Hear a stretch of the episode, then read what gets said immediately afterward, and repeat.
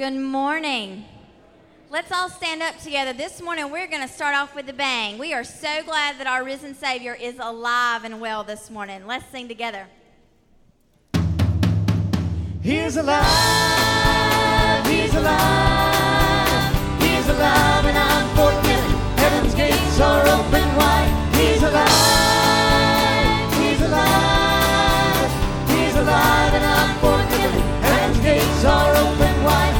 Alive, he's alive, he's alive, and I'm forgiven. Heaven's gates are open wide. He's alive, he's alive, he's alive.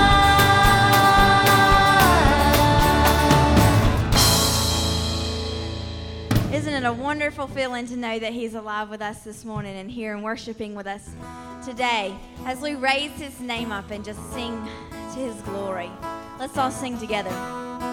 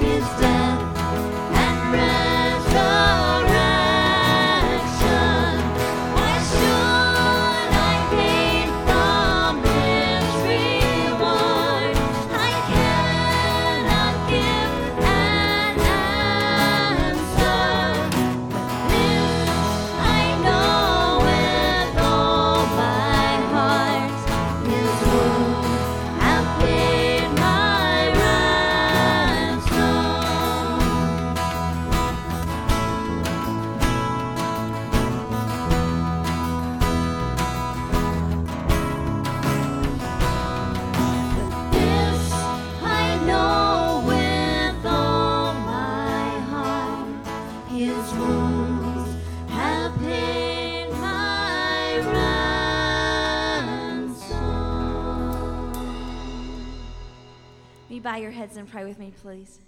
Dear Lord, we come here today full of joy and just full of happiness and excitement. Lord, we thank you so much for all that you have done for us and for this wonderful, miraculous gift that you have given us. Lord, thank you so much for today and everything it means. And Lord, help us today to be your Easter people. In your name I pray.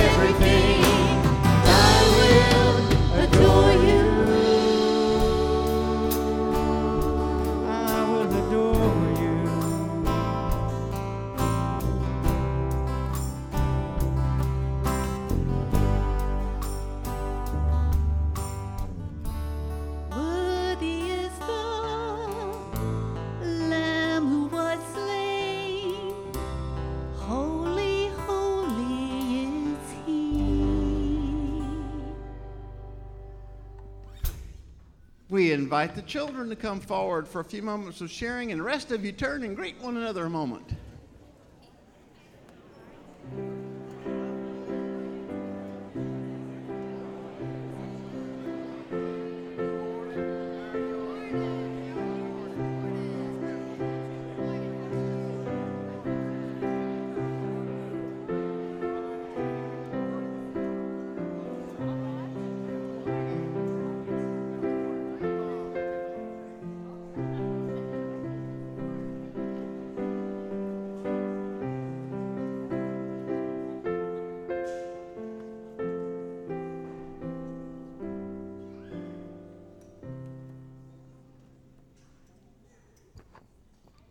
Good morning, everybody. Happy Easter. You all look so beautiful and handsome this morning. I'm so glad to see you here. What an exciting morning this is. All right. Do any of you guys like a good mystery story? Have any of you ever heard a good mystery story before? Well, this morning you're going to hear the most exciting mystery story ever told. Are you ready? I call it The Case of the Empty Tomb. The story begins very early in the morning on the first day of the week. Jesus had just been crucified and buried. Mary Magdalene, one of Jesus' followers, went to the tomb where Jesus was buried. When she got there, she saw that the stone had been rolled away from the entrance. She ran and found Peter and John and said to them, They have taken the Lord's body from the tomb, and I don't know where they have put him. Peter and John raced to the tomb. John got there first. He looked in the tomb and he saw the linen wrappings lying there. And then Peter arrived and went inside. He also noticed the linens that John had seen, seen lying there. As he investigated further, he saw the cloth that had covered Jesus' head was also folded and lying apart from the other wrappings. After Peter looked around for a few minutes, Jesus joined him inside. When they were sure that the tomb was empty, they left and went home. Mary stood outside the tomb crying. As she wept, she headed it, she looked inside the tomb and saw two angels sitting there. One of them was sitting at the head and the other at the foot where the body of Jesus had been lying. "Why are you crying?" the angels asked. "Because they have taken my Lord and I don't know I don't know where they have put him," she answered. Then Mary turned and was about to leave when she saw someone standing there. It was Jesus, but she didn't recognize him. Woman, why are you crying? Jesus asked her. Mary, thinking that he was a gardener, said, Sir, if you have taken my master away, please tell me where he is so that I can go to him. Mary, Jesus said. When Jesus spoke her name, Mary knew who he was. She turned to him and cried out, Teacher! Don't cling to me, Jesus said, for I have not ascended to my Father. Go and tell my brothers that you have seen me and that I'm going to return to my Father and your Father, my God and your God. Mary found the disciples and told them, I have seen the Lord. Then she gave them the message that Jesus had told her to tell them. And that solves the case of the empty tomb.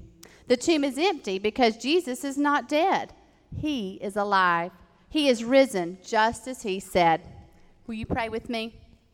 Heavenly Father, the empty tomb is no mystery to us. He is risen. We rejoice in His name. Amen. And before you go, I have a treat for you.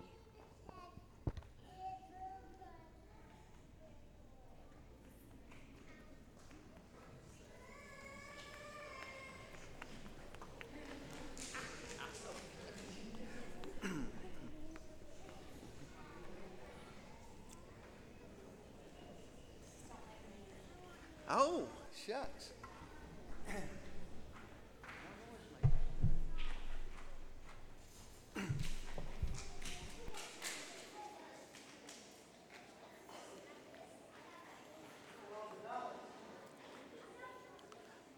Some child is missing a dollar bill. Might go in the offering there in a minute. It's good to see everybody here today as we come for this uh, special, special Sunday of celebration. And if you're visiting with us, we're so glad to have you here and um, sincerely invite you to come back to be with us as often as you can. Uh, there'll always be a, a chair brought out for you if you come, and we're just delighted to have you with us. I'm going to give you a chance to share prayer concerns this morning if something is heavy on your heart that you'd like us to join you in praying about. If you will raise your hand, we will get you an index card and ask you to write something down that uh, I can repeat, and we will share your concern together as a group of believing people, believing Christians. And uh, we believe there's great power in that, so we invite you to share those concerns. Several uh, announcements here. There's no regular Sunday night programs tonight for children, youth, or adults. We invite everyone to enjoy Easter with your family and friends. Penny's, Penny's aunt sent us a ham down from Virginia, so you know where I'll be at Grandma's house.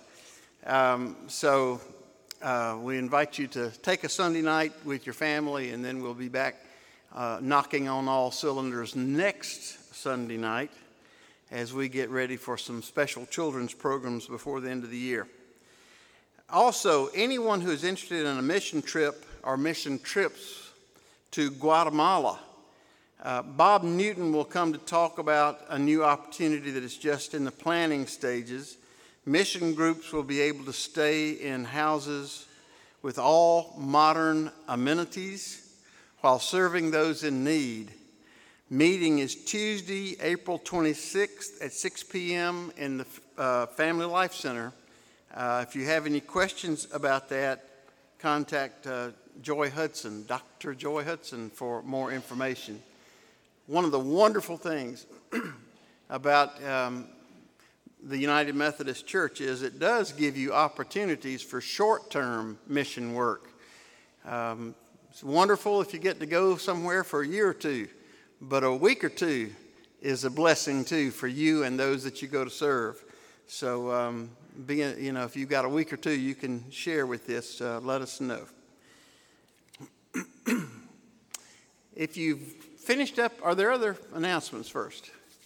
If we have finished up prayer cards, if you will hold them up, our ushers will gather them up. you know, um, I, guess you will notice, I hope you will notice that we who sing together on Sunday mornings uh, are a family and enjoy one another greatly. And the support that we experience for one another is always so meaningful. Like last Sunday, last Sunday, they were locking up back here, and I said, Wait a minute, don't lock that door. I've got to get my sermon notes out. Greg, our sound man, said, Sermon notes? You mean what we just heard was planned in advance? I just really, you know, appreciate love and support of the community. All right, let us join our hearts together in prayer. Lord, we thank you for this, the most blessed of all Sundays, when we come to celebrate a great mystery. We find ourselves challenged by the good news, and yet we're celebrating it this day that you were miraculous over death, that you raised Jesus from death as Jesus had promised that you would, and that Jesus appeared to his closest friends and started a movement to tell the good news that has come all the way down 2,000 years to us in this far distant land. We're thankful for all that it means that Jesus is alive that we might know him and fellowship with him, that we might be assured of forgiveness of our sins and promised eternal life. So indeed, we come to celebrate that good news this day. And these are our special prayers for today. We pray for Stan Christofferson, who is battling cancer. We pray for job opportunities. We pray for those having trouble in their marriage, for those who are sick, and we pray especially for Neil Weiss and Nancy Kiefer that they might be healed. We pray safety for Tom Rishforth and his team in Afghanistan. We pray for a brother with problems, both health wise and spiritual. We pray for someone's best friend who has Lou Gehrig's disease. We pray for this friend named Billy Lindsay. We pray for David Lanier and Betty Foster, both having health concerns. We pray for troops who are in harm's way, their families and loved ones. We pray for your care of Bobby Dorman as you help her heal. We pray for Joan Atchley, who has cancer. We pray for healing for Martha Gibson. Lord, these are our prayers that we pray in the name of Jesus, who has taught us to pray, saying, Our Father, who art in heaven, hallowed be thy name. Thy kingdom come, thy will be done, on earth as it is in heaven. Give us this day our daily bread, and forgive us our trespasses, as we forgive those who trespass against us. And lead us not into temptation, but deliver us from evil. For thine is the kingdom, and the power, and the glory forever. Amen. Scripture lesson today is from Matthew's Gospel, chapter 28 verses uh, 1 through 10. After the Sabbath, at dawn on the first day of the week, Mary Magdalene and the other Mary went to look at the tomb. There was a violent earthquake, for an angel of the Lord came down from heaven and going to the tomb, rolled back the stone and sat on it. His appearance was like lightning, and his clothes were white as snow. The guards were so afraid of him that they shook and became like dead men.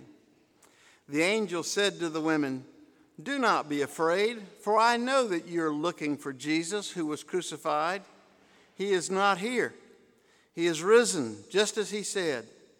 Come and see the place where he lay. Then go quickly and tell his disciples, He is risen from the dead and is going ahead of you into Galilee. There you will see him. Now I have told you.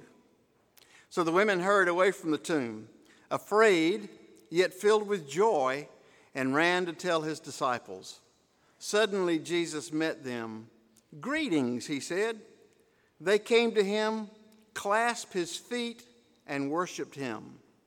Then Jesus said to them, Do not be afraid. Go and tell my brothers to go to Galilee. There they will see me. Here ends the lesson. it is wonderful to be with a crowd of people on Easter Sunday.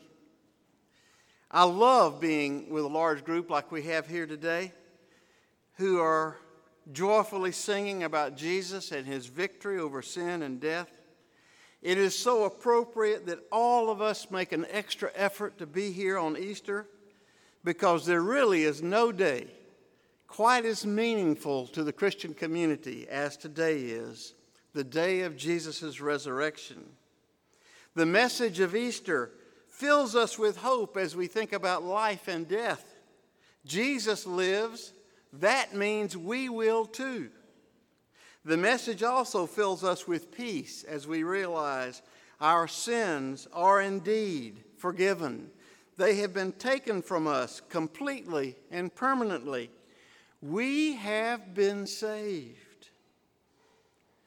Easter is also a time filled with mystery. And as we get older, mystery isn't something that's quite as hard for us to find. For instance, last year, for the first time, I was able to hide my own Easter eggs. I'm still looking for some of them. I haven't found them yet. and they say the wonderful thing about getting older is you can meet your friends every day for the first time. but I love a good mystery. Give me Agatha Christie. Show me another Hercule Poirot movie on Saturday night ETV. Sherlock Holmes, anyone? I wonder if it's our love of mystery that caused God to stage Jesus' resurrection the way he did because it's loaded with mystery. There were no witnesses there, but there are abundance, there's an abundant number of clues around, left everywhere.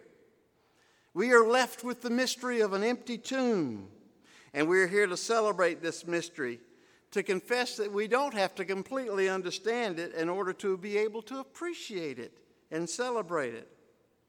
The, day, the, the, details of the story contained in the Gospels help us explore this mystery, and today we'll be guided by Matthew's Gospel. The first mystery that we encounter is that we have exactly no idea as to when Jesus was raised to life. It was to be on the third day following his crucifixion on Friday. And the way they counted days back then, the day of his death was one day, that was late Friday. Saturday was the second day, and Sunday made up the third day. But back then, uh, the new day began at 6 p.m. So, what you and I call Saturday night was called Sunday morning very early back then. So Jesus' resurrection happened sometime on the third day between sunset on what we call Saturday and sunrise on what we call Sunday. But we don't know when. What we do know precisely is the time of the pilgrimage to the holy uh, to the tomb by the by the women. Jesus' resurrection had already happened by the time the women arrived at the tomb. And it was very early, we're told, when they got there. Matthew says that their visit was toward dawn, while Mark says that it was right after sunup, Luke says it was early dawn, whatever that is. And John says eh, it's still a little dark. So you're right at that change between night and daytime. To be sure, these women traveled to the empty tomb as early as it was safe to do so. But I'm sure they'd already been up a very long time. In fact, I doubt they'd had any sleep since the crucifixion.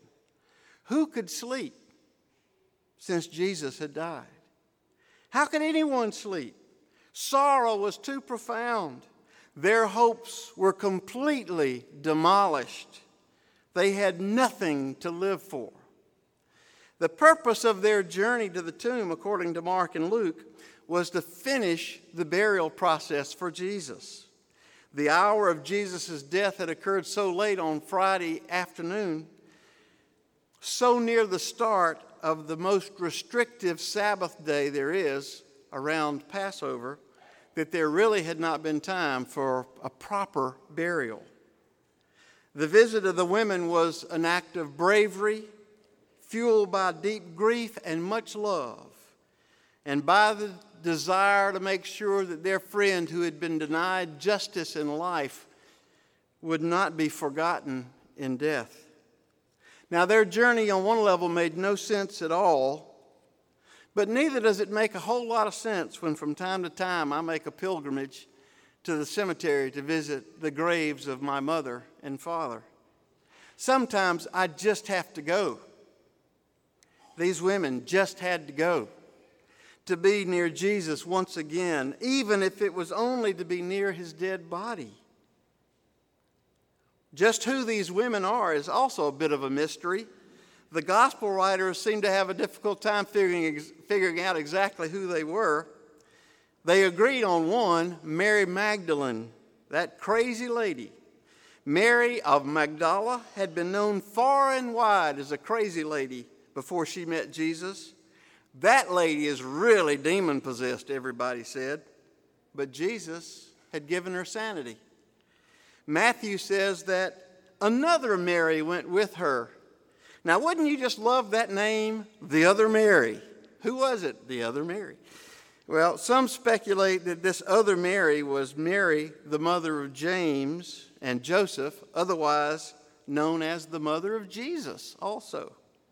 Some say it was the wife of Alphaeus or, Cleo, or, or Clopas. And there might have been a third woman, Salome, who was present with them there are several things that I hope will help you accept this fuzzy detail. First of all, it was a bit of embarrassment to the early church that women had to be mentioned at all in the story because the word of a woman back then was not accepted in courts of law. You just couldn't put any confidence in what a woman said any more than you can put confidence in a child.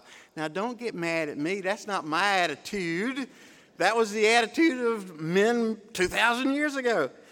Um, in 1 Corinthians 15, when Paul says, Let me pass on to you the facts of the gospel, he doesn't even mention the women. He says Jesus rose from dead and appeared to Peter and the others, doesn't even mention the ladies. And thus he removes a point of great contention in the first century that would have been an embarrassment to Paul. Why didn't the early church get all the details down about who these women were? Because it didn't matter back then, it wasn't all that important. You have indeed come a long way, baby. Uh, there probably was another reason that they didn't get all the facts right and that are, are accurate or, or, in agreement is that um, there was a lot of confusion. You think about it a minute. The difficulty of getting the facts down had to do with all the tremendous confusion that had to be in the air that day. Nobody expected anything out of the ordinary to happen. Jesus had died. Jesus was buried.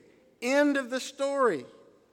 But when it was not the end of the story, such confusion broke out.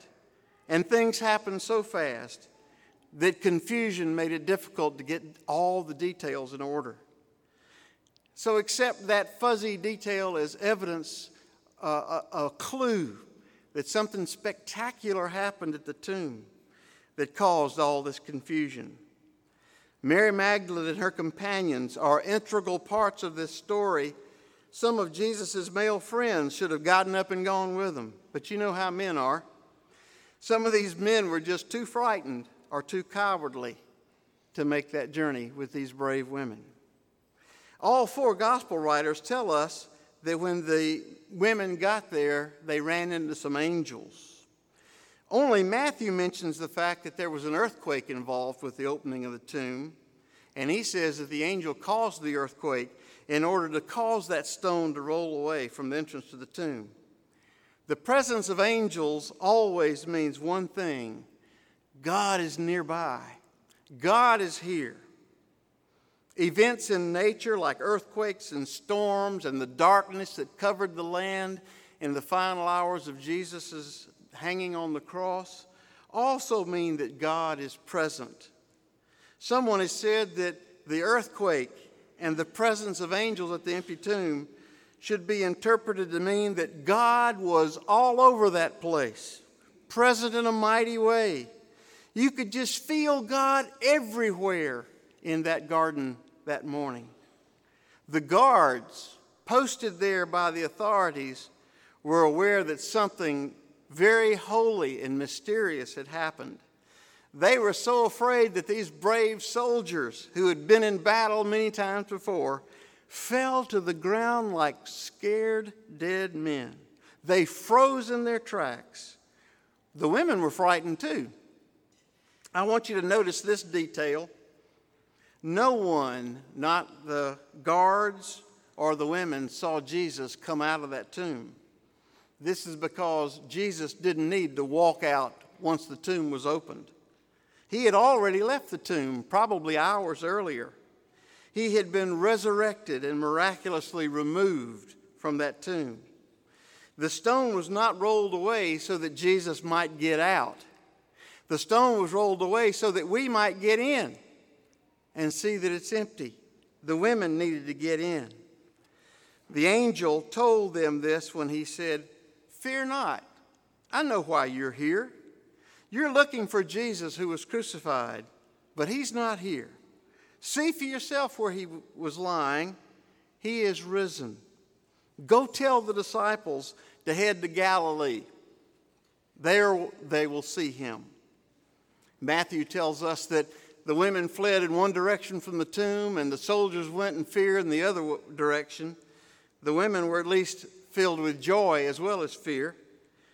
As they were on their way, Mary and the others ran into Jesus and fell at his feet and worshiped him. Matthew says that Jesus repeated the message of the angel Go, uh, go tell my disciples I'm headed to, Galilee, and they will see me there even now, the uh, Good Shepherd was taking care of the sheep, getting them out of Jerusalem where it was still dangerous, and getting them to a place of safety. Jesus is always first thinking about us and our well being. Of course, every mystery has to have several possible explanations, or else there is no mystery. From day one, there were those who believed in the resurrection of Jesus as the reason of the empty tomb but there were those that believed otherwise. The earliest explanation from the doubters was that the tomb was empty because the disciples had come and stolen the body. Matthew explains how this story came to be, and he seems to take great delight in showing how God frustrated the very careful plans of those who'd been opposed to Jesus. The religious leaders had begged Pilate to place soldiers at the tomb. Their very presence would be enough to keep people away. The message was clear the soldiers crucified Jesus. Stay away, or it will happen to you as well. The fact that these battle hardened soldiers fell to the ground like dead men and then fled from the scene indicates that something very strange happened to them. The very thing that the religious leaders had hoped would quell all rumors had given credence to the angel's presence and to Jesus' resurrection. There was nothing now for the authorities to do but to bribe the soldiers into saying that they'd fallen asleep and the disciples had found an opportunity to come and steal Jesus' body. This, says Matthew, is where that story came from.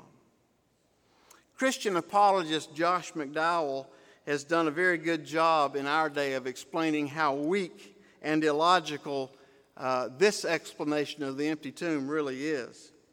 McDowell says that if those terrified disciples had managed to muster up the courage to come out of hiding and take on the armed Roman guards that were stationed there and managed to steal Jesus' body, McDowell says then that would mean that all of these disciples lived and died for a lie that they knew was a lie.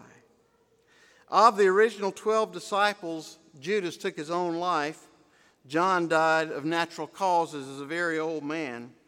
But the other 10 all died a violent death at the hands of the authorities. And there were others beside the 12 disciples who were there to see the risen Christ, and they also died violently at the hands of the Romans.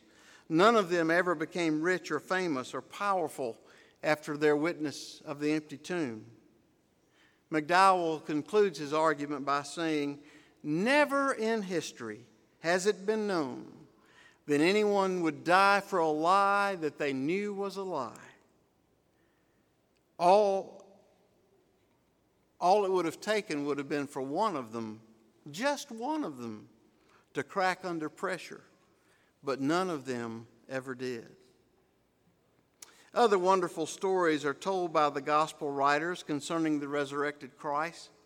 Some walked with him on the first Easter day as they traveled to Emmaus. Another time, Jesus appeared behind closed, locked doors to be with his disciples.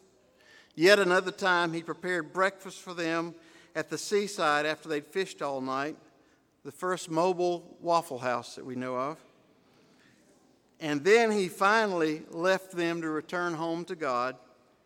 And when he left them, he promised to be with them always and to return for us all someday.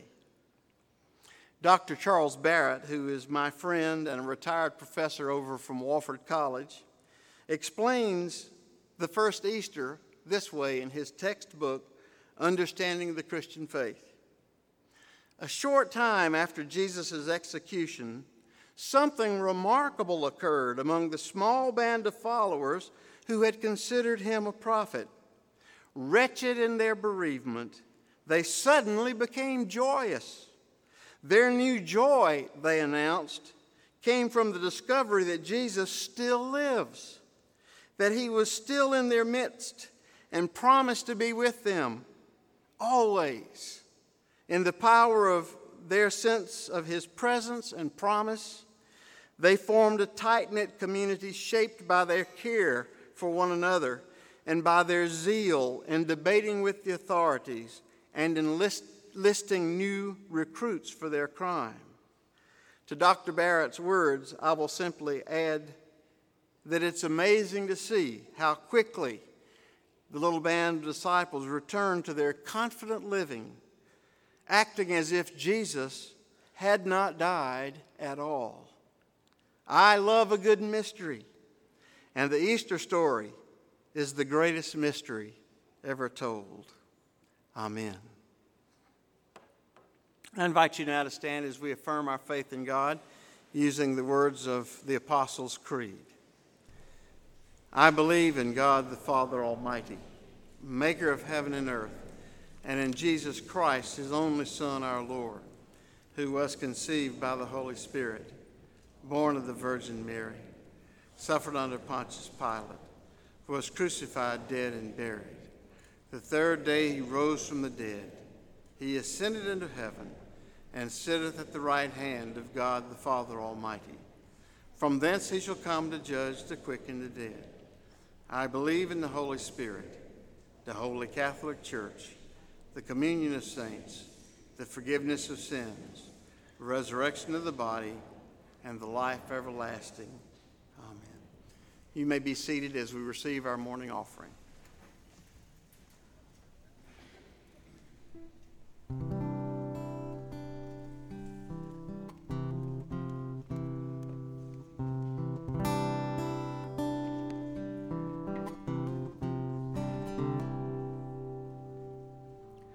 Was pierced for our transgressions, crushed for our sin. The punishment that brought us peace was upon him.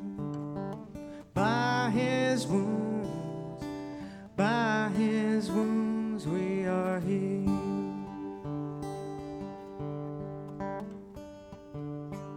He was pierced for our transgression, crushed for our sin.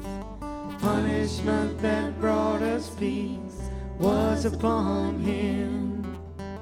By his wounds, by his wounds we are healed.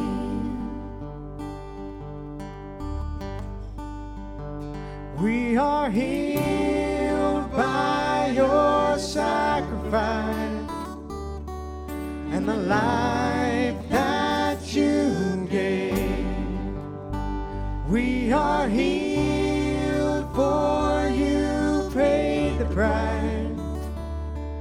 By your grace we are saved.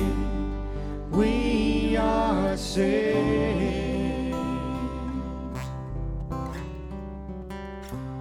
He was pierced for our transgression, crushed for our sin. The punishment that brought us peace was upon him.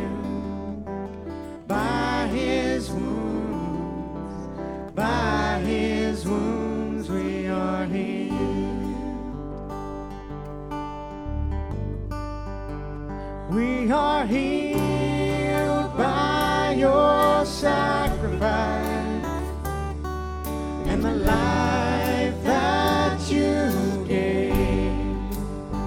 We are healed for you paid the price. By your grace we are saved. We are saved.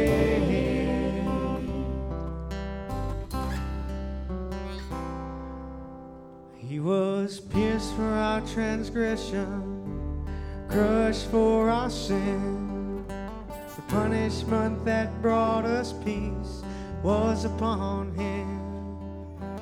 By his wounds, by his wounds.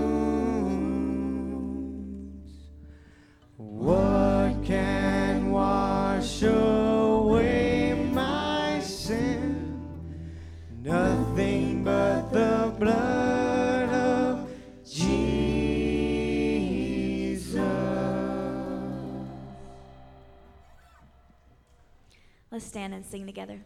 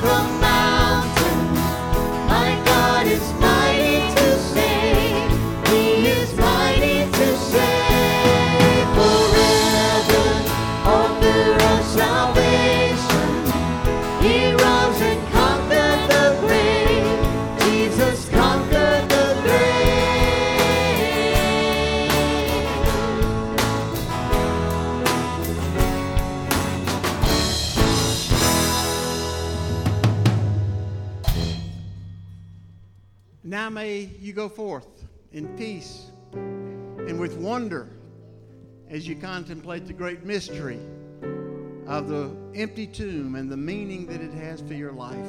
Jesus lives. We too will live. We are forgiven.